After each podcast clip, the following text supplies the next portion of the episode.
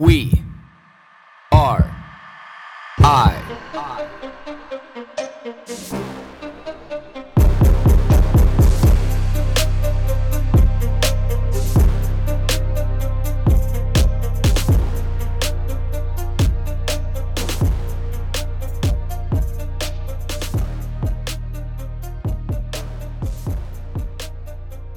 Good morning, everybody. Man, what a night last night was. Holy smokes.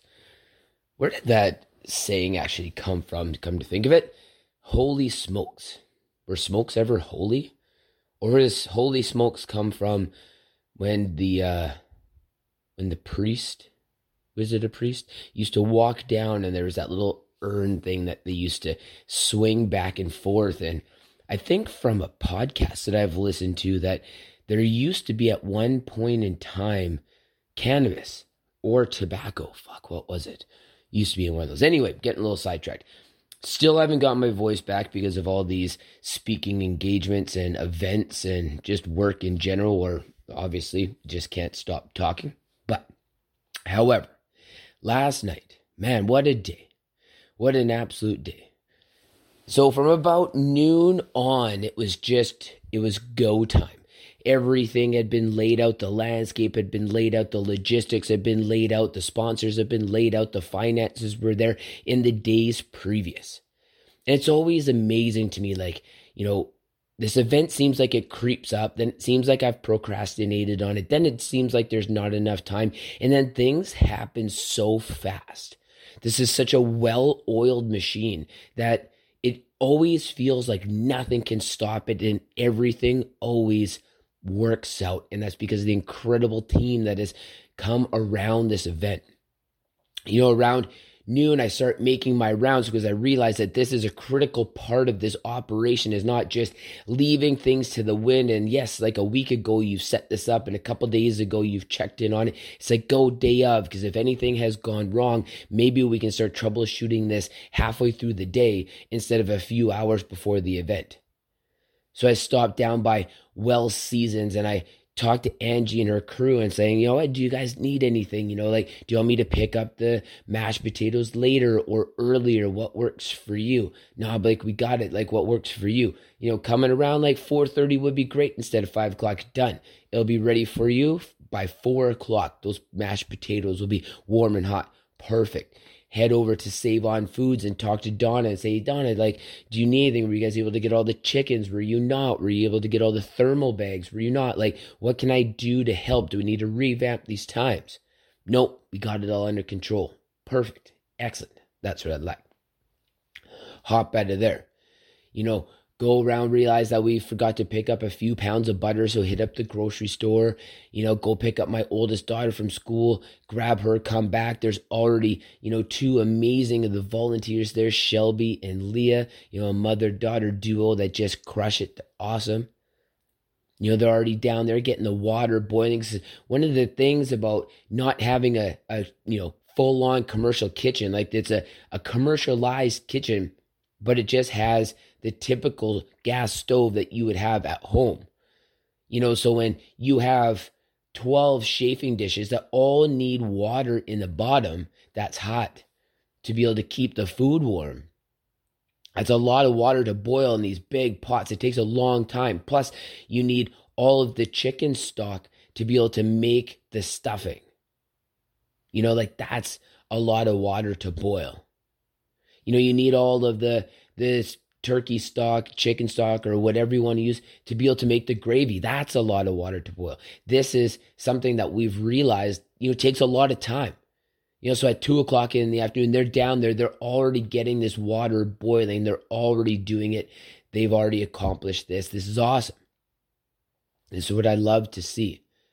You see all the faces of the the previous staff of the Boys and Girls Club that don't even work there anymore, but they will take this day out of their lives to be able to come down because it means so much to them year after year after year to be able to participate in it. Now you see these people, you know, that have grown up that now have children or two children now that never had any children at the beginning of this event. And you get to meet the next generation of them.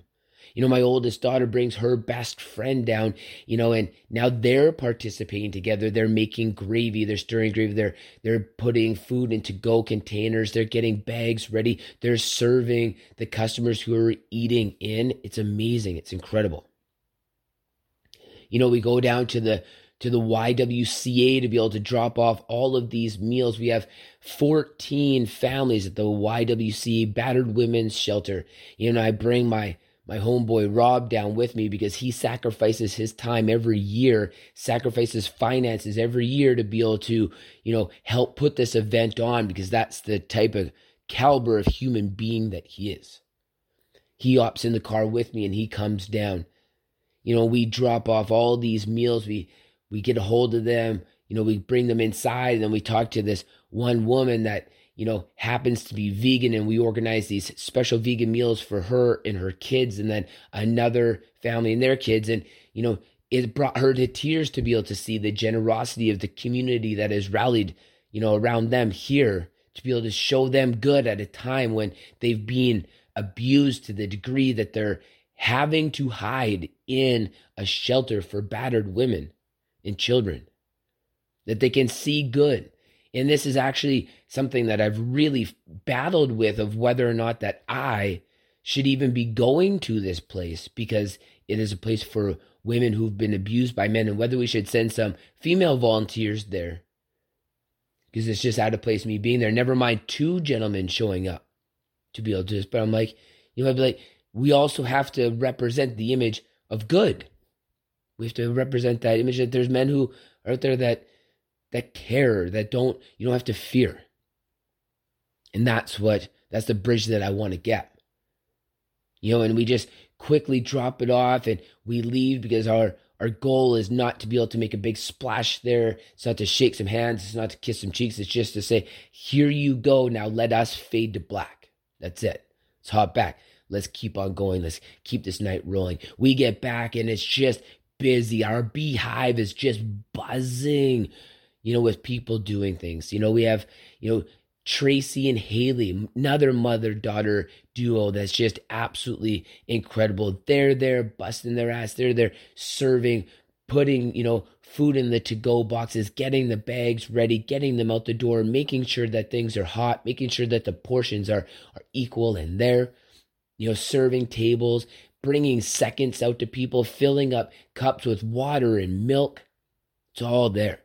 Getting the gourmet cookies from Sweet Valley Avenue ready, getting the little ice cream packs because everybody gets an ice cream pack and a cookie is dessert.